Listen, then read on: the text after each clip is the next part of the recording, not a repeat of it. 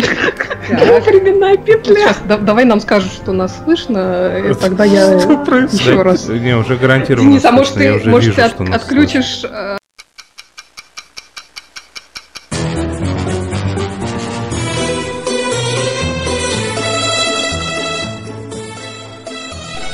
Сериальный час.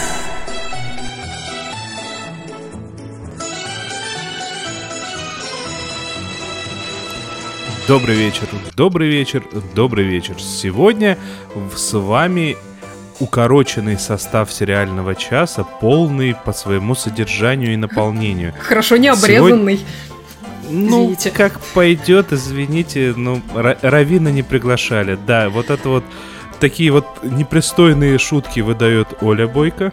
Всем привет! А, ведет сегодня эфир, как всегда, Денис Альшанов, поскольку Надя Сташина у нас укатила на воды, и мы желаем ей прекрасного отдыха. А мы решили Хотя завидую, конечно.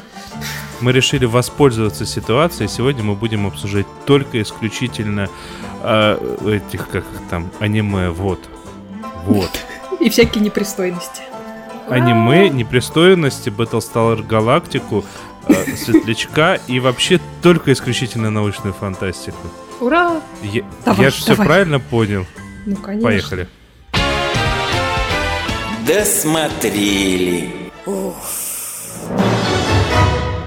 Ну и вот так с места в карьер, э, ну давай с самого такого, да, начнем огненного, поскольку на этой неделе закончился второй сезон сериала «Поза», «Поза», он называется по-русски. И надо сказать, что я вообще во втором сезоне, наверное, этот сериал еще сильнее полюбила, потому что они как-то очень удачно избавились в этом сезоне от самой бестолковой линии первого сезона и добавили такую хорошую линию с беспринципный такой полумафиозный миллионершей, владельцей кучи зданий в Нью-Йорке, у которой главная героиня этого сериала Бланка снимает помещение под э, маникюрный салон в этом сезоне.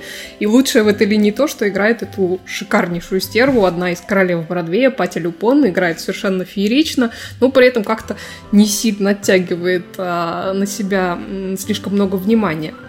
Я, наверное, не буду еще раз долго рассказывать, про что же этот сериал. Я про него довольно подробно говорила пару месяцев назад, когда только начался этот сезон, по-моему, в 135-м выпуске.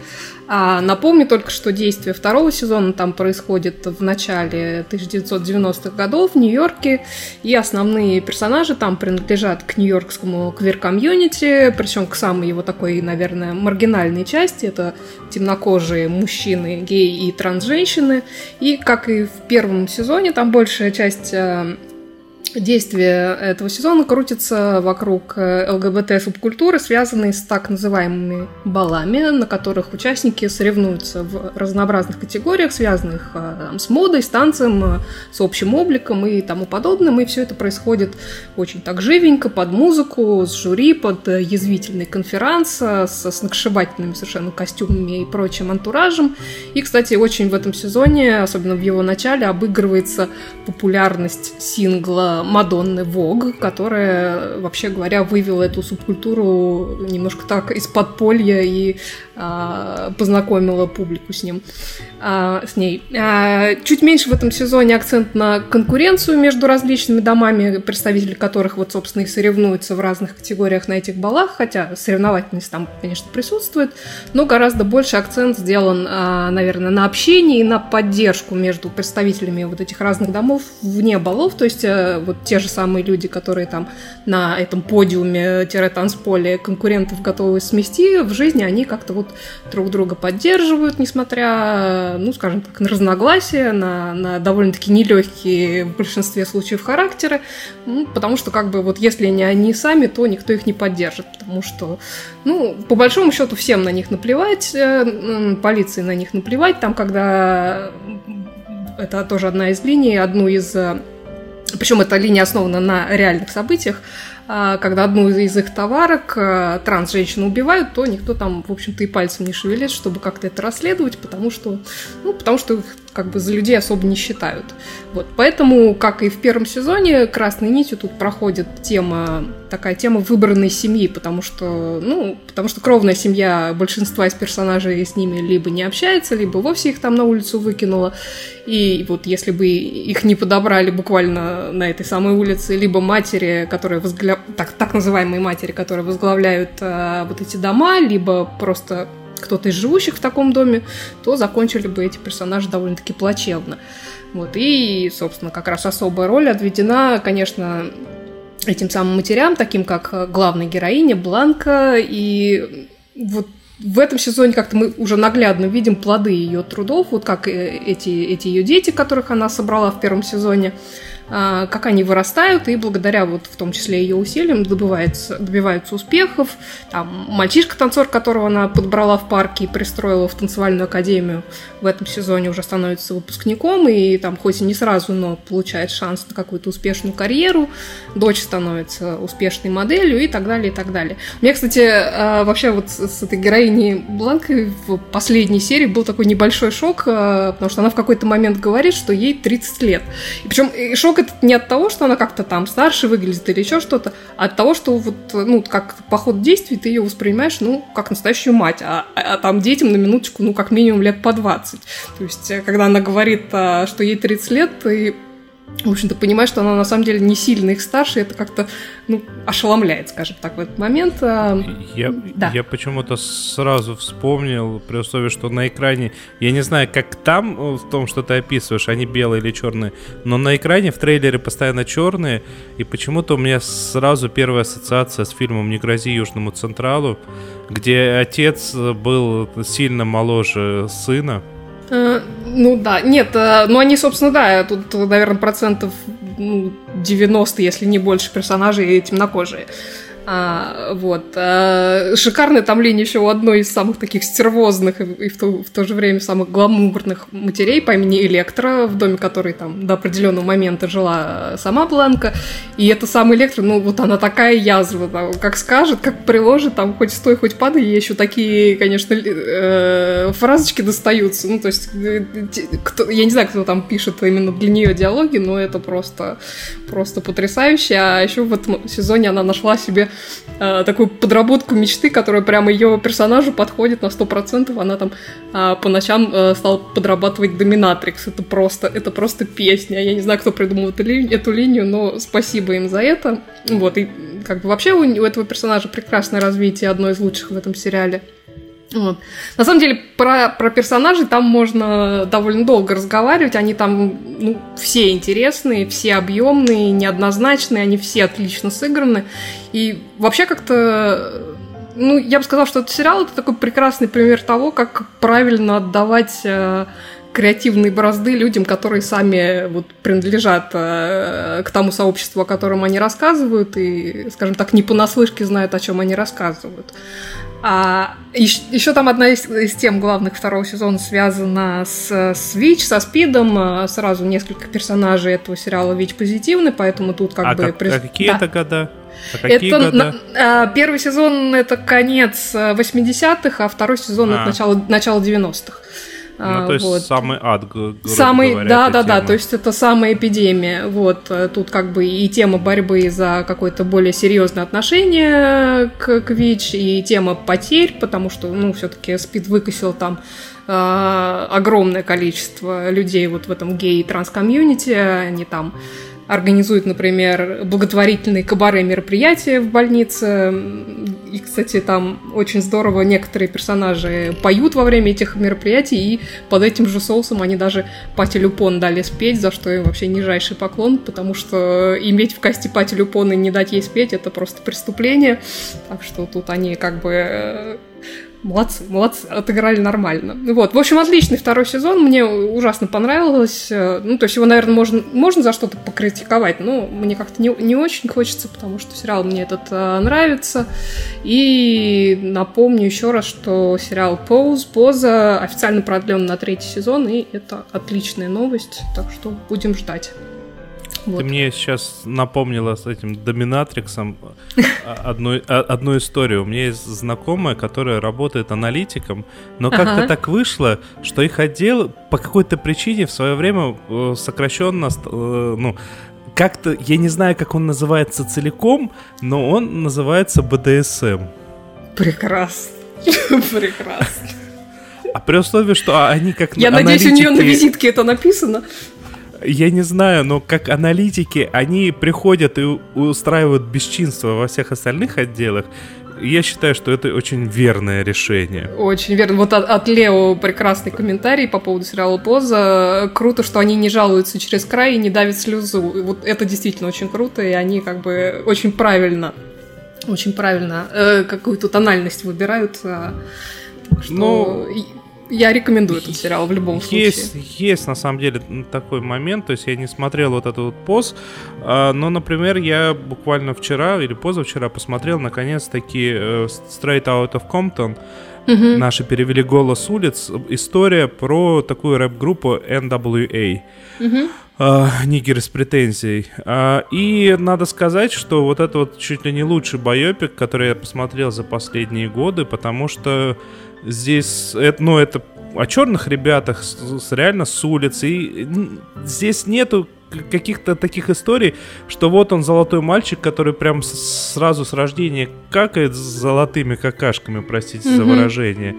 И при этом, как бы, опять же таки, ну, история NWA, она ну, заканчивается, по сути, тем, что Изи И, он э, скончался от спида, причем как бы он, он выдал фразу вполне нормальную для, для него, для его окружения, для той эпохи, типа, э, ну я ж не, не, типа, не вот это вот, не голубок какой-нибудь, у меня не может быть спида.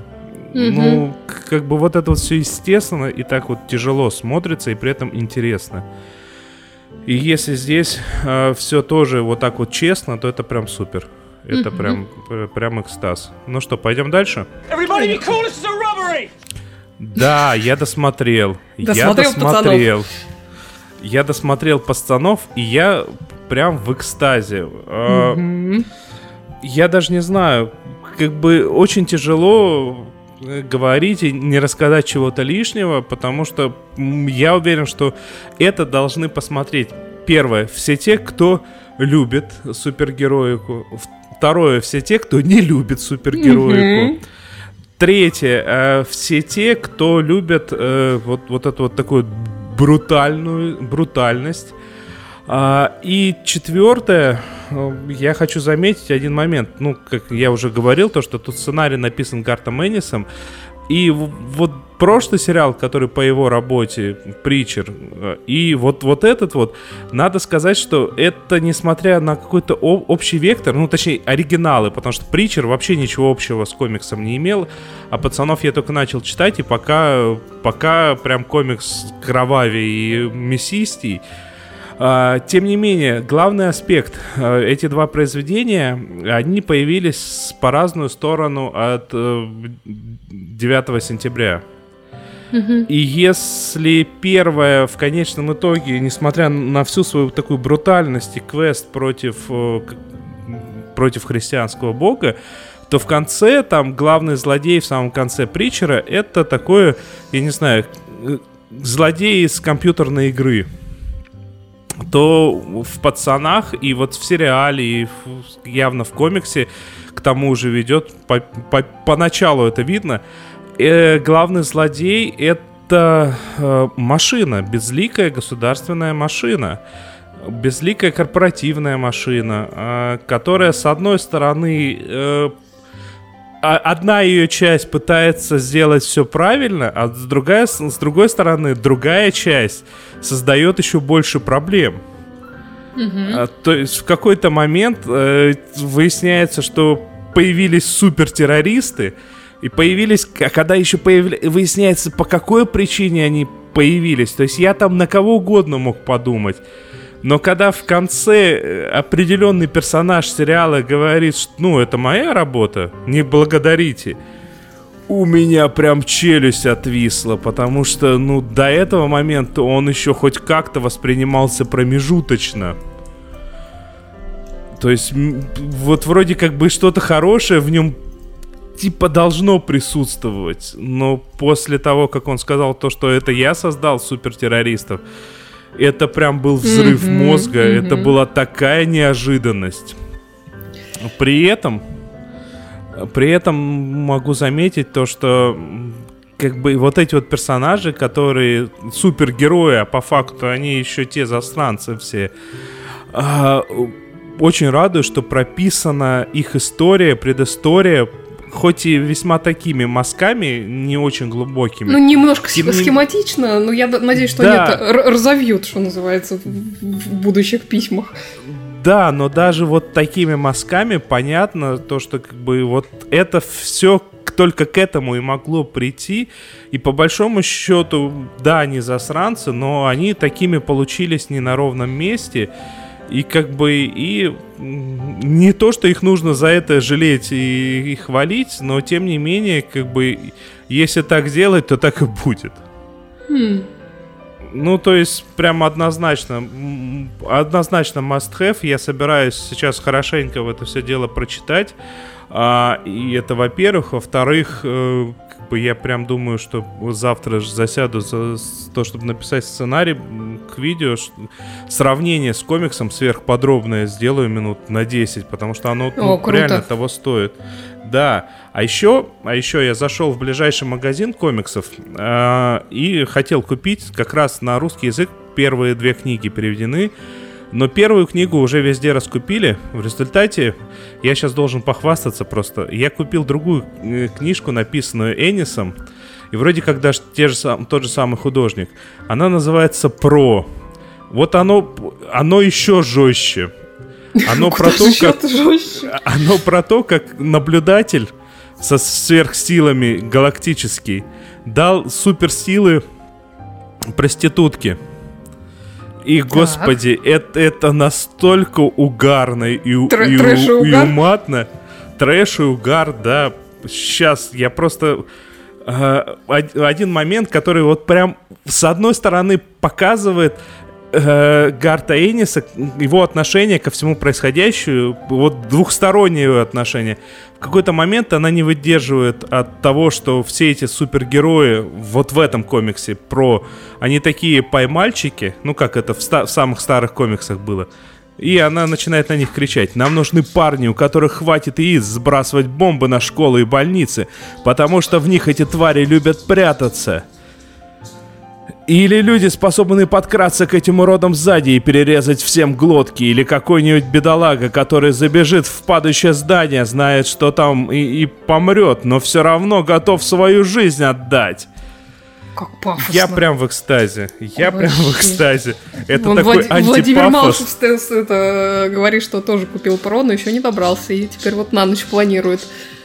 Ну, на ночь это немного жестоковато, но ну, прям, да, прям супер. Да, что, не на ночь чтение? А, да нет, ну можно и на ночь. Ладно, я предлагаю, если тебе нечего добавить, то Да нет, а, а что, что добавить? Я, мне кажется, все, все восторги э, пацанами уже высказала. Мне ужасно понравилось. Я очень жду продолжения, потому что ну, потому что я, в принципе, люблю супергеройку, а такую, не, такую достаточно неординарную и оригинальную супергеройку люблю еще больше. Вот так. Так что дайте еще. Особые приметы. Очень любит рыбий жир. При звуках флейты теряет волю. Мне тут в чате Антон Чернышов э, говорит спасибо за Джессику Джонс, классный, мощный сериал, все три сезона на одном высоком уровне, один лучше другого. Всем горячо советую и рекомендую. Вот я как бы очень рада, что Антону понравился этот сериал, потому что я Джессику Джонс тоже люблю. Да, но не о ней. Э, в прошлом, в прошлый раз я рассказывала про рассказ служанки, а сегодня расскажу про свежий третий сезон сериала Dear White People, Дорогие белые, он называется по-русски, а, в котором рассказ служанки довольно-таки смешно спародирован. А, э, это, это, этот сериал выходит на Netflix, он а, про группу в основном чернокожих студентов одного из престижных колледжей, про их личную жизнь, про студенческую жизнь, там, про дискриминацию, как они на нее реагируют, как они с ней борются, ну и тому подобное. Собственно, к чему я про, про пародию, там а, студенты в свободное время а, периодически смотрят разные сериалы и как-то их обсуждают и критикуют вот в контексте этого общего повествования. Так вот, а, в этом сезоне главная героиня Сэм Уайт а, как раз смотрит некий сериал, который является такой очевидной и очень смешной пародией на рассказ служанки. Вот, а еще они там смотрят пародию на моих э, любимых мальчиков из э, Queer Eye, э, который натурал глазами гея, она тоже довольно-таки смешная. Вот. А в этом сериале довольно много интересных персонажей, за которыми любопытно наблюдать. Там а, актеры такие еще молодые, красивые, ну прям глаз радуется, все такое. Вот. А первые два сезона этого сериала мне надо сказать, очень понравились, а вот третий оставил, ну, как бы так, смешанные чувства. Они, кстати, сами над собой довольно... Ну, мне, мне понравилось, как они поиронизировали несколько раз на, на эту тему. А, они так пошутили про скучные третьи сезоны сериалов Netflix, за что им вообще плюс в карму, в общем-то. А, но, скажем так, а, в этом сезоне они убрали рассказчика. При этом этого рассказчика они ввели в, в кадр, то есть раскрыли персонажа, который до этого был просто рассказчиком, а играет его никто иной, как а, Джан Карло Эспозито, известный всем, ну, например, поклонникам сериала Breaking Bad. А, секунду, секунду. Да. Вот у меня сейчас один вопрос по поводу Джан Карло Эспозита. Я прям просто он мне за последнее время попадался в трех или в четырех местах. В том числе в Бойс. Я Э, и в Бойс в том числе. И везде он с одним и тем же амплуа, по-моему. Любопытный персонаж, который замешан в сюжетную линию про а, некое секретное сообщество в этом самом колледже, где, где учатся персонажи uh, Dear White People. Uh, и причем они там еще и пытаются найти это секретное сообщество. Вот. Но как-то без рассказчика стало чего-то не хватать. И, и вообще про а, как-то в начале сезона у меня было чувство, что э, ну какое-то месиво происходит в этом сезоне, то есть создавалось впечатление, что это вот так, такой набор разнообразных зарисовок, которые как-то не особо укладывались в общую, э, в общую картину, и было сложно за, за всем этим следить. А, но в какой-то момент начинаешь понимать, что это, возможно, сделано преднамеренно, потому что, опять-таки, большой кусок сезона посвящен тому, как главная героиня Сэм Уайт э, снимает документальный фильм, который должен стать ее дипломным проектом.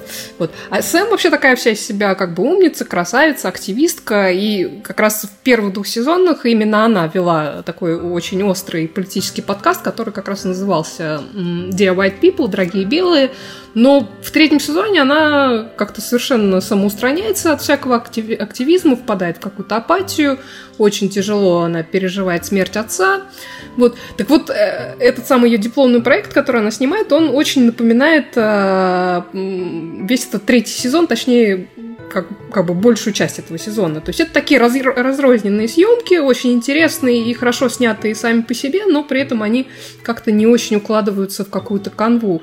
И ее там руководители преподаватели по, все время по ходу сезона спрашивают, что вообще она пытается этим сказать. Она как-то так очень вяло огрызается и туманно там что-то плетет, что вот она там хочет разглядеть природу человека или еще там что-то в этом роде. А, вот. Но при этом видно, что она как-то сама не очень до конца понимает, что же она пытается сделать. И вот а, только к концу сезона и, и Сэм наконец находит а, вот этот ответ на свои вопросы, и сам сезон как-то начинает а, обретать какую-то форму. И, ну, не знаю, мне хочется верить, что это все-таки преднамеренная параллель, а, что они осознанно сделали этот сезон именно таким, чтобы ну, скажем так, отразить а, внутреннее состояние этой главной героини, но все равно как-то он был немножко, немножко странный. Вот. Не знаю, будет ли это четвертый сезон, пока новостей про продление нету, но, в общем и целом, сериал достоин. Внимание, на мой взгляд, а, называется, еще раз повторю, Dear White People, дорогие белые. Я прям боюсь задавать вопросы, вдруг все опять пойдет по кругу. Так что поехали дальше. Давай.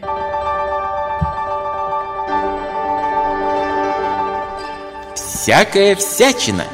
Всякая всячина.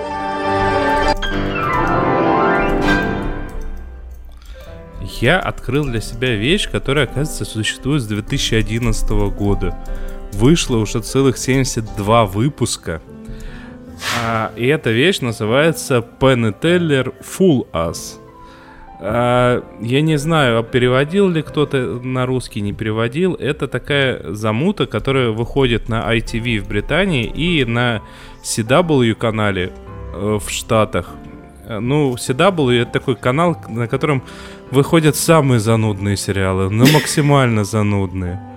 И, соответственно, у них, оказывается, есть нормальные программы. Да есть у них А. не, не только это, есть у них нормальные сериалы.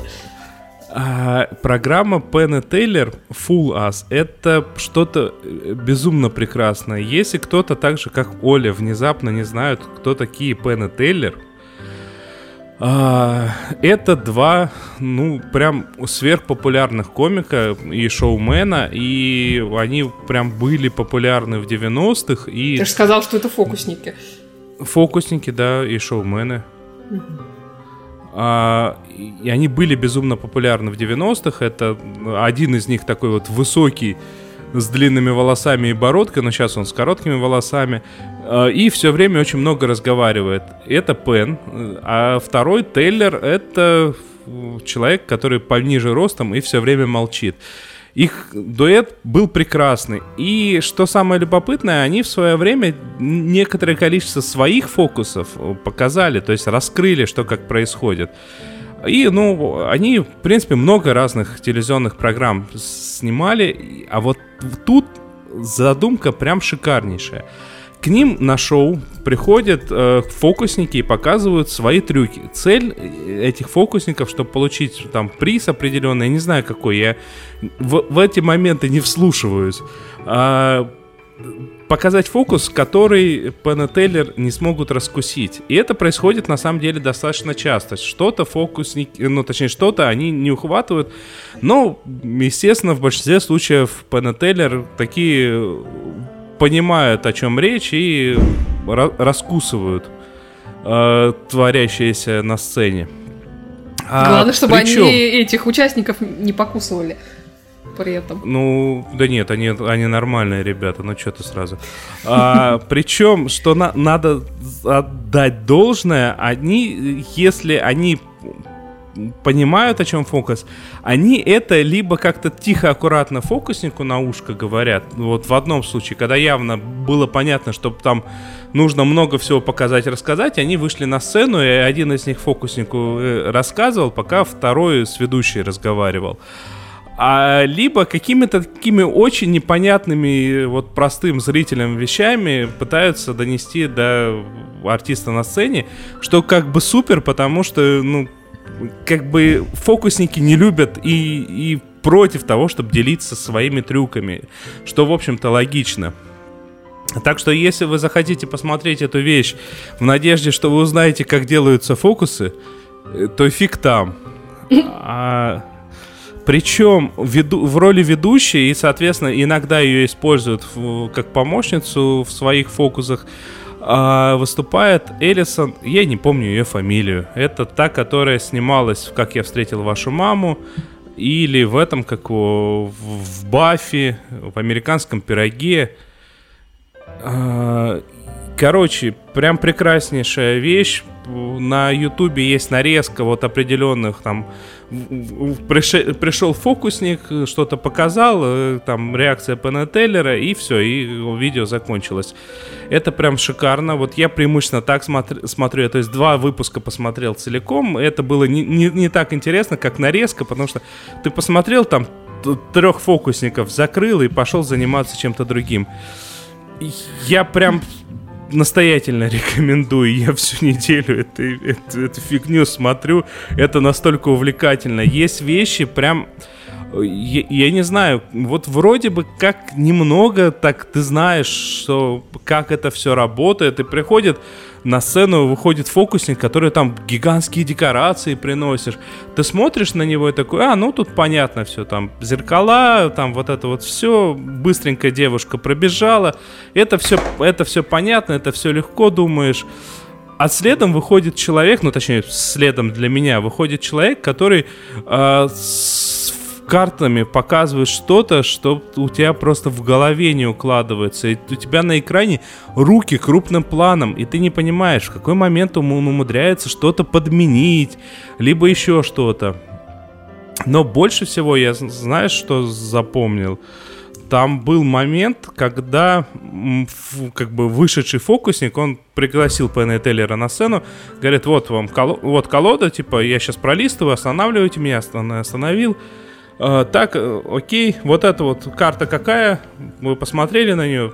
Там Пен посмотрел, Теллер посмотрел, фокусник сам посмотрел на эту карту обратно в колоду. И говорит, я сейчас ее буду скидывать, типа, колоду на стол и э, на лету поймаю вашу карту. И он поймал эту карту. И ты сидишь, думаешь, ну прикольно, какой-то сложный фокус. И тут Пен и Тейлор, посовещавшись, говорят, слушай, э, ты вначале нам попытался показать, типа, ты не используешь там скотч, ты не используешь клей, ты не помечаешь карты, это не это, не то. И поэтому это одно из двух. Либо ты что-то это из, из этого использовал и хочешь нас отвлечь, но это нелогично, так как мы именно на этом сконцентрируемся. А, либо ты просто научился считать карты очень быстро и ловить. Это так, и этот чувак на сцене говорит, да, я научился очень быстро считать карты и ловить. Ничего себе. И я такой сижу, это вообще что за человек дождя такой? Это, ну, короче, не совсем в тему, но я очень рекомендую. Да, у всех, конечно, О. свои таланты, но это круто. Ну, это да, это, это прям это прям что-то запредельное. Знаешь, и все остальные фокусники ты смотришь, ну, люди приходят с, тем, э, с теми вещами, которыми они на самом деле гордятся. Угу. И как бы очень оправданно. И вот один момент, я уверен, что во время одного из э, номеров эти двое, конечно же, поняли, как оно сделано, но просто подача была настолько неимоверно крутая что как бы они сказали то, что, ну, мы в принципе не можем понять, как это сделано. То есть они даже не пытались какие-то варианты вбросить. Mm. Что, на мой взгляд, прям очень даже заслуженно. Ну, это круто. Если профессионалы не могут разгадать, то... Круто. Да, не, там, там на самом деле там достаточно много трюков, когда они не могут разгадать. Там был трюк, когда там э, фокусник управлял человеком, причем человеку, на которого надели маску, он сказал то, что я сейчас буду тебя трогать либо слева, либо справа. Потрогаю слева, поднимешь левую руку, потрогаешь справа, поднимешь правую руку. И, как его, соответственно, фокусник не трогал человека в маске. Но при этом человек вот поднимал руки по очереди, когда он показывал, а потом вообще сидящую рядом куклу он с- снял с нее там тряпка, которая ее накрывала, покрывала. И он эту, эту куклу начал там он ее поднял, и человек, который сидел, и которому не сказали встать, он встал. Человек, mm-hmm. которому не говорили сделать два шага вперед, сделал за куклой два шага вперед, и вот ты сидишь, и ну ты понимаешь, что где-то, наверное, в этой маске какие-то там динамики, еще что-то, потому что ну зал-то весь проверенный, и чтобы вот какой-то только этот человек услышал, ну эти двое, Пен и Тейлор, покрутили маски в руках, они попросили маски.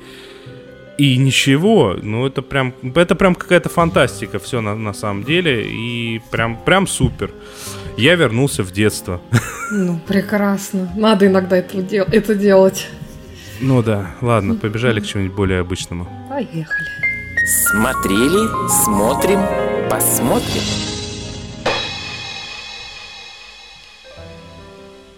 Да, мне тем временем буквально сегодня на местном а, HBO попалась первая серия свежего норвежского сериала производства HBO Европа. А, я даже не буду пытаться как-то произнести его оригинальное название, но по-английски название у него отличное. Beforeigners а, в одно слово. И на русский его перевели как э, «пришельцы из прошлого», что не так изящно, как английский вариант, но, в общем-то, достаточно хорошо отражает суть происходящего в этом сериале. А действие там происходит в условном настоящем, в норвежской столице, в Осло. Но начинается все где-то за пять лет до описываемых событий с того, что внезапно в воде э, появляются из ниоткуда люди. Вот, а довольно быстро там выясняются две вещи. Э, во-первых, это люди из прошлого, а во-вторых, это происходит не только в Норвегии, но во всем мире. Вот, причем э, люди там появляются не из какого-то конкретного времени, а из разных. Тут тебе и викинги, и люди из каменного века, и люди из 19 века. И при этом никто из них не помнит ни почему, ни как они оказались вот в этом настоящем. Более того, это не какое-то там единичное событие, и прибывают эти пришельцы из прошлого постоянно, то есть это прям таки не знаю, какое-то своеобразное нашествие э, происходит. А затем мы перемещаемся на 5 лет, где и происходит основное действие, и, по-моему, на 5. Вот. А, и видим, как за это время изменился мир. А, то есть в нем много этих самых пришельцев, они продолжают пребывать, многим из них э, довольно-таки сложно ассимилироваться, многие местные относятся к ним довольно-таки недружелюбно в массе своей. Ну, типа так, «А, пришельцы, убирайтесь домой и все такое. Вот, а на улицах э, творится какой-то прям Вавилон, э, то есть там современный язык соседствует со старыми языками, рядом с современными машинами, там, конные повозки, например, э, кто-то там тушку кролика разделывает, обдирает, кто-то вообще на дереве сидит. Вот. При этом возникли уже какие-то там а, социальные сети для этих пришельцев, там средства массовой информации, которые делают а, вот эти пришельцы из прошлого для, для себе подобных, ну и, и, вот и это, тому кстати, подобное. очень забавная идея. Да, вот. И тут начинается как бы детективная линия. А, там главный герой, э, он как бы живущий, ну, то есть э, он из настоящего. А, он работает в полиции, имеет э, на пришельцев некоторый зуб, а у него жена ушла к чуваку из 19 века, то есть, то есть как бы там личные поводы для неприязни имеется. И вот а, этот самый детектив с коллегами обнаруживает а, труп пришелицы на берегу, и сначала они думают, что, они просто, что она просто утонула по прибытии, но там довольно-таки быстро становится понятно, что ее убили. Вот. И на фоне какого-то общественного напряжения расследование э, весьма деликатное, и дело поручают значит, вести нашему герою, но чтобы как-то э, этот, этот момент сбалансировать, а в напарнице ему назначают девицу, которая, ну вот буквально первый день, как вышла на работу, прямиком из полицейской академии, то есть совершенно такая зеленая, неопытная. Но фишка в том, что это типа первая пришелица, которую взяли на работу в полицию. То есть она там э, явно из, одна из первых прибывших, поскольку, ну, как бы успела отучиться уже, э, при этом она достаточно ассимилированная, но все-таки она, ну, вся такая вот викингша, довольно-таки брутальная. Вот, причем а, в отделе полиции, где она работает, народ не сказать, чтобы как-то сильно доволен а, вот этим ее приемом на работу. Типа, мол, взяли какую-то там зверушку для политкорректности и все такое, стебут ее довольно-таки не по-доброму, ну и вообще. Вот. Но поскольку как бы начальство сказало, что она должна быть в команде, которая занимается этим кейсом, то как бы им а, деваться, в общем-то, некуда.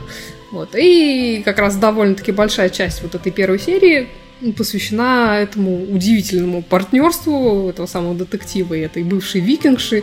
И, ну, вообще смотрится довольно-таки за забавно. Там у них много и рабочих каких-то моментов э, интересных, и пикировок, но вообще самый угарный, извините, момент был таким санитарно-гигиеническим когда они там, значит, едут в машине, и Викинг вдруг такая говорит, останови машину, типа, срочно. Вылезает, значит, из машины, заходит в какой-то парк, снимает а, с камня кусок земли с мхом и давай его, извините, прям там что себе в штаны засовывать. У детектива, естественно, челюсть на полу, она такая возвращается, как ни в чем не бывало, говорит, да, вот там, типа, праздники пришли или что-то там в этом роде. И он ей так, слушай, ты, говорит, вообще в курсе, что в этом веке спецсредства в магазине продаются? Она ему в ответ, да ты что, офигел, у меня такой студенческий долг, где мне, значит, на эту роскошь деньги брать? Это было просто вообще феерично.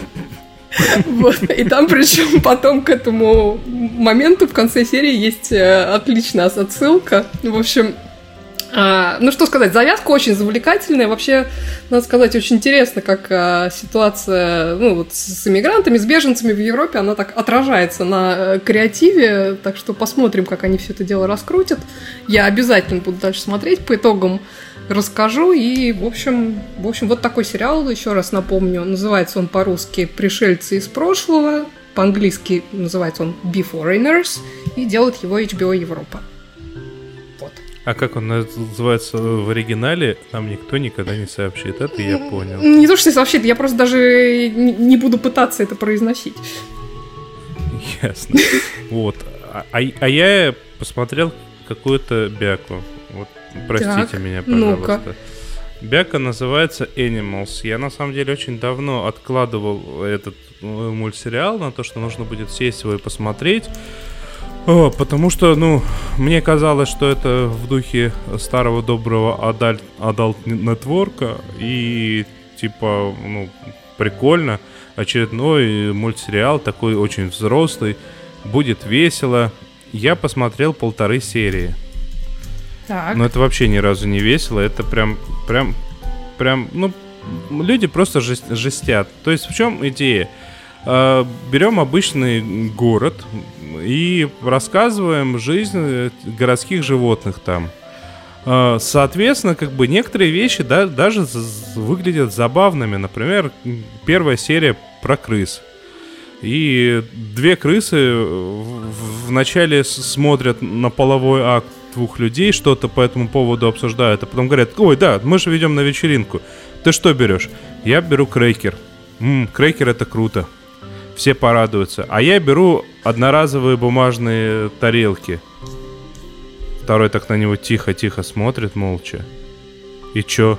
Ну ладно, пойдем.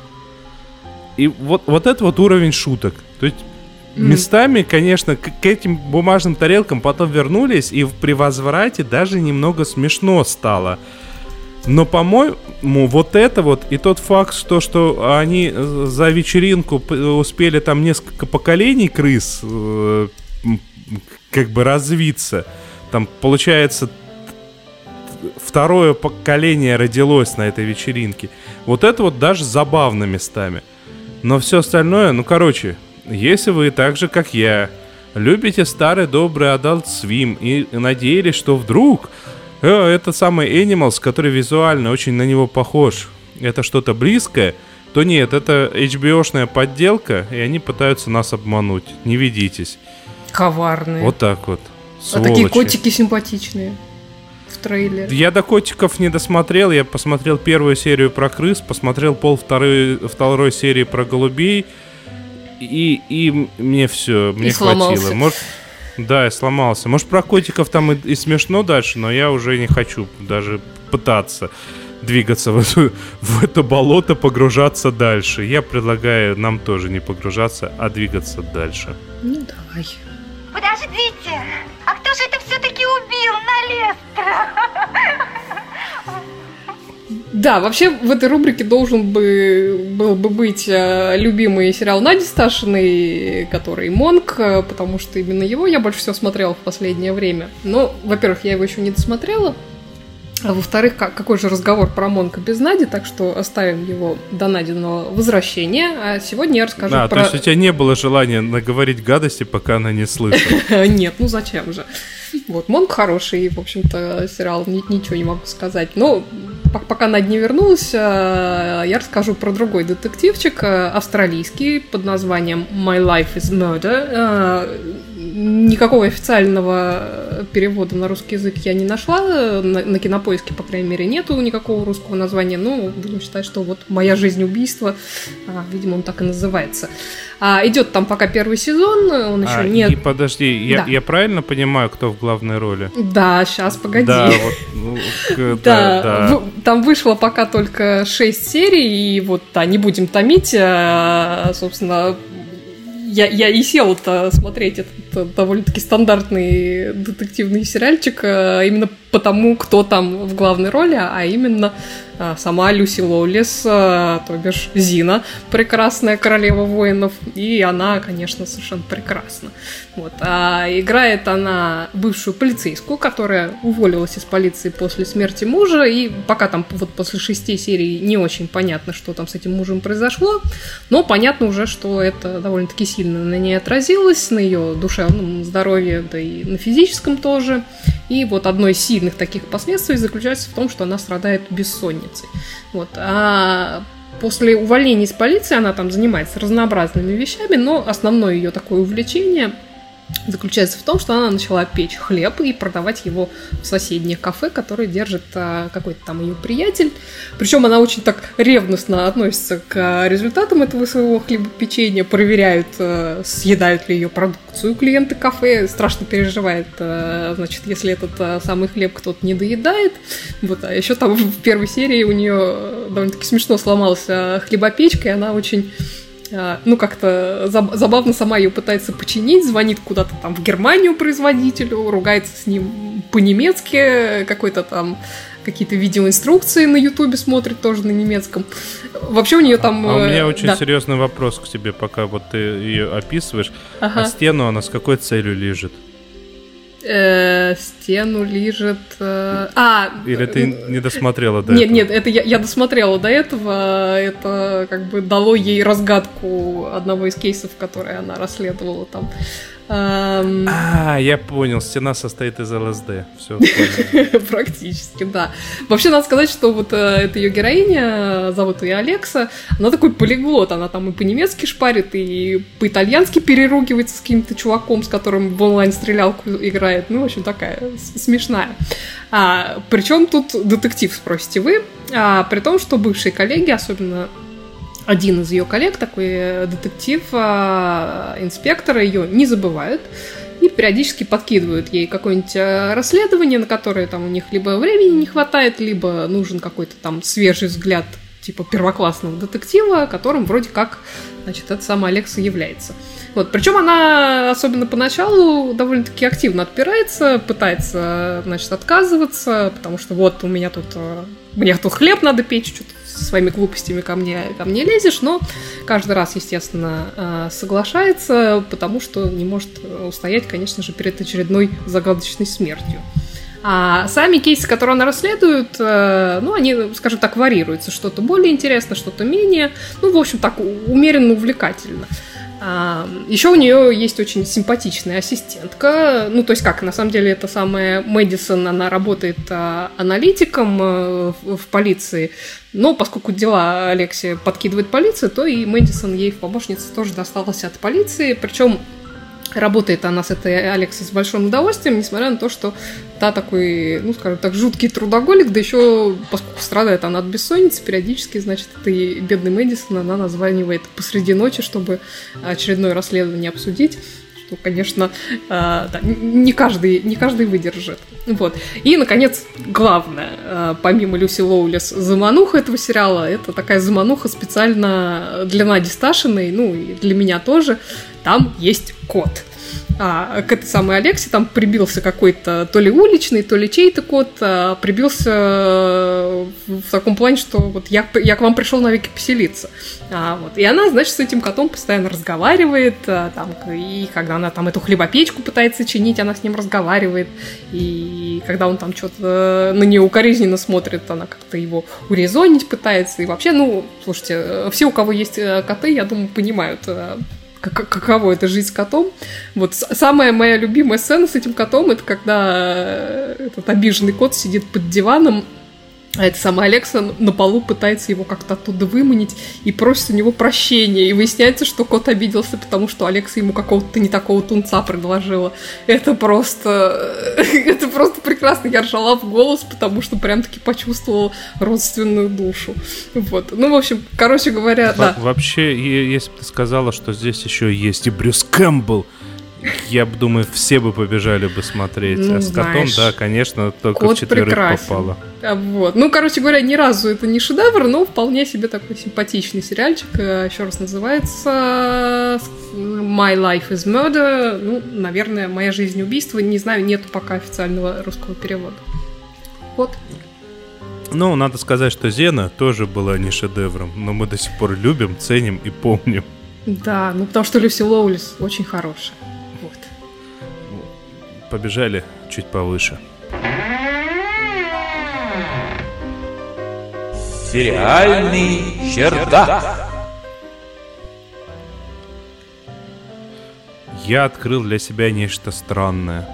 Так. Я открыл для себя э, сериал, состоящий из новелл, который называется «Театр Рэя Брэдбери». Ну, понятное дело, что это э, старый сериал, ну, это прям очень старый сериал, он шел еще с 85 по 92 год.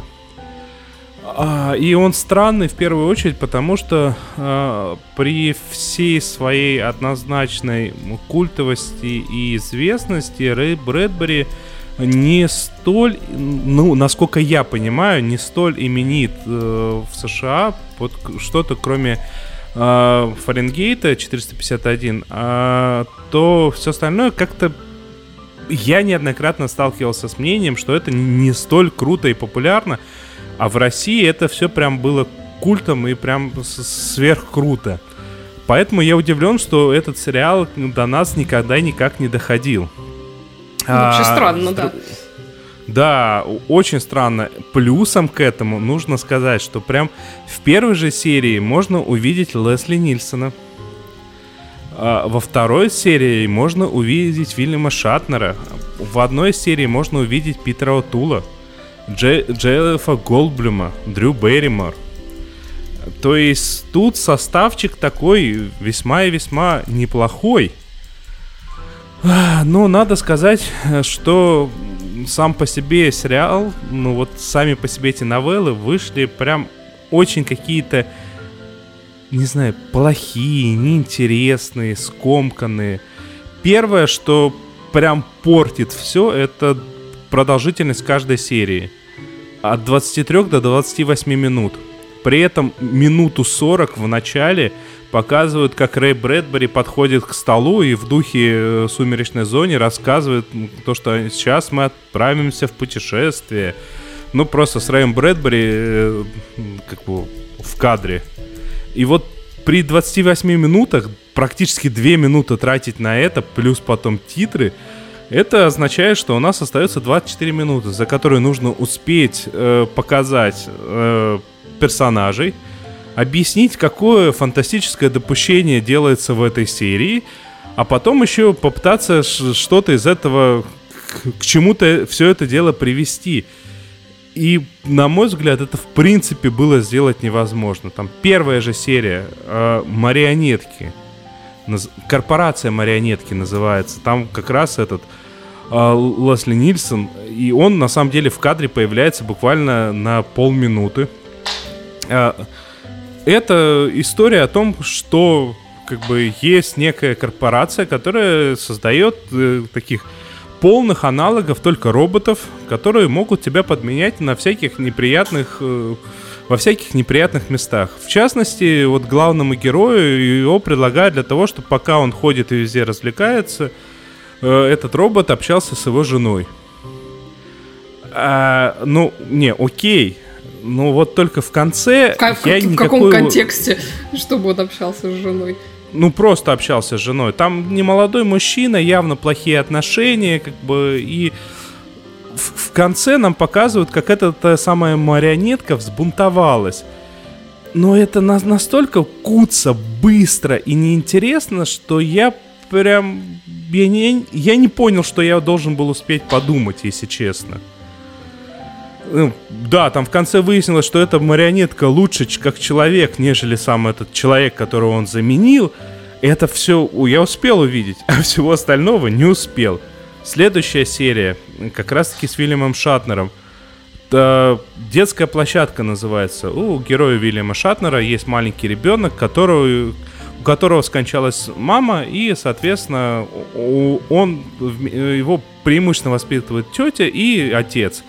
И, соответственно, эта его тетя, она говорит, мол, типа, нужно сходить на площадку. А у главного героя, у Вильяма Шатнера, какая-то детская травма площадки. Окей, это нам сказали. А к чему это пришло в конце, я опять не понял. Я, я вот честно не понимаю, как бы, как, почему, что, зачем.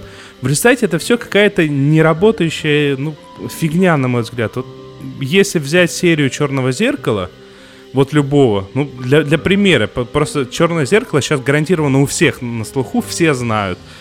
И вот часовую серию Черного зеркала сократить до 24 минут то там мы тоже ничего абсолютнейшим образом не поймем. Это Ну, то есть ты думаешь, что это фигня. именно с вот с этим форматом таким э, коротким связано? М- Мне кажется, да, мне кажется, в первую очередь так. Ну, просто, ну, Рэй Брэдбери все-таки хороший писатель. Ну предположим, я его, предположим, я его не очень люблю. Предположим, мне вот э, как э, марсианские хроники, вот по результату прочтения у меня была только одна фраза. Ну и что? Но при этом Фаренгейт 451, ну это гениальнейшая книга, шикарнейшая книга. И я сомневаюсь, что ну, хороший э, автор, ну, он бы дал бы, ну, настолько вот, не знаю, бессмысленный сюжет. Ну, Просто вот Ты- пару лет тому назад были электрические сны Филиппа К. Дика, где нормальные большие серии, и, ну, по сути, ну, плюс-минус то же самое, только уже... Может, даже и бюджет, кстати, тот же. Просто тогда эти деньги, ну, как бы это все было дороже, просто снять. А сейчас и спецэффекты прям копеечные. А, И тогда, ну, мы ж все были в экстазе, это было красиво, это было супер, это было все понятно. Не знаю, прям, прям не знаю, прям даже обидно, потому Ну, что, мне кажется, Может, и многие бы с удовольствием снимут. посмотрели. Ну, пока, кстати, да, пару лет тому назад вышел абсолютно какой-то без, безвольный этот Фаренгейт 451. Единственное, что крутое, там добавили эмоджи в их новую речь, в их новое написание, что прям очень-очень в тему было. А во всем остальном был какой-то... Я, кстати, так и не посмотрела, фильм. хотя собиралась. Да, да, можно и не смотреть. Мне кажется, если бы мне не напомнил, ты бы и не вспомнила бы тоже. Да, могла и не вспомнить, действительно. Ну, вообще хочется, чтобы по Брэдбери какую-нибудь антологию вот типа электрических снов э, Филиппа Кадика сняли. Мне кажется, Ну да, материал-то причем- причем позволит. Чтобы отобрали, точно так же там какое-то ограниченное количество, потому что здесь сколько? Какое-то бешеное количество серий, вот сейчас даже скажу, 65 эпизодов. Ой, это много. Вот это, это очень много, вот из этого отобрать. э, Опять же таки, чем стреляли и тогда, и до сих пор, и вот я время от времени что-нибудь посмотрю из старых этих сумеречной зоны. Во-первых, э, у всех серий разные сценаристы. И причем сценаристы подчас гениальнейшие. Э, Я некоторых сценаристов прям безумно люблю. И это, это первый плюс. То есть ты не вынужден 65 серий смотреть э, разные истории от одного и того же человека. Все равно это начинает повторяться.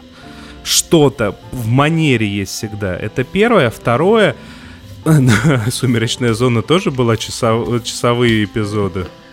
Ну да, мне, мне кажется, все-таки вот этот формат, который по 20-30 минут, это больше под комедию, нежели под, А- э, под драмы. Нет, под драму тоже можно, но просто это не так, что в 20 минут что-то цельное показать. Ну да, да, да. Потом даже комедию, по-моему, в 20 минут ты цельно не покажешь. Ну, серия ситкома, в принципе, можно уложить в 20 минут спокойно. Да, да, но без знакомства с персонажами. То есть, если мы возьмем любой ситком э, традиционный, в котором там по 4-5 шуток на 20 минут, при этом первая серия это гарантированно знакомство. Ну, конечно. И, и там шуток меньше всегда. Мгм. Даль- дальше уже к третьей, к четвертой серии выдаются шутки за шутки, когда нам уже показали, что за персонажи. А здесь ведь ничего не успеваешь понять. Короче, вот так вот. А, Ну, вот Лео пишет хороший, но не больше. Может быть, где-то дальше и хороший. Я буквально совсем чуть-чуть посмотрел первые 3-4 серии, и пока у меня впечатление вот ровно такое. вот То, что чего-то не хватает каждый раз. М, Вот. Ну, не будем смотреть тогда. Вот, ладно, ждем, может быть, когда-нибудь по Рэю Брэдбери снимут что-нибудь и лучшее, тем более... И как бодрее. бы, и- его, да, его у- уже в последние годы смерти и после смерти на- начали постоянно вспоминать как одного из человеков, человеков, который Человеков? привел, да, который привел научную фантастику к тому ви- виду, в котором она есть сейчас. Это причем иностранцы пишут, а а не наши, кот- которых он был популярнее. А, но, тем не менее, остается нам, наверное, только надеяться. Ну что, Мгм. будем закругляться? Давай, самое время, мне кажется. Мы, мы только Мне главное как- не закольцовываться еще раз. А, мне кажется, нам нужно напомнить, кто мы такие, зачем мы такие и почему мы такие. А, мы сериальный час, а это значит, э, что это Оля Бойко. И Денис Альшанов, э, Надя Сташина с нами Надя э, Сташина. душой. А, а- а тело ее спит в отеле, видите ли. А может, она на пляже спит, откуда ты знаешь? Ну, может, и на пляже спит. Но главное, мы же с собой не спорим, что она гарантированно спит. Это точно. И главное, что ей хорошо, чего мы и вам желаем. Спасибо всем, кто нас послушал и еще послушает. А, Расскажи, где нас можно найти, Денис. Нас можно найти в Инстаграме, простите, в Фейсбуке, простите, в Твиттере, простите, во Вконтакте, в Гугле, на нашем сайте, на Ютубе, в iTunes, везде, где вы нас найдете, оставляйте нам какие-нибудь комментарии, пальцы вверх. Нам очень важна ваша связь с вами. Вот мы даже для того, чтобы сегодня обсудить, выписали себе некоторое количество комментариев, но не успели. Да, придется либо на следующий раз, но в любом случае мы все комментарии читаем и за, них вас благодарим. Ладно, все, пока-пока. Всем спасибо, всем пока.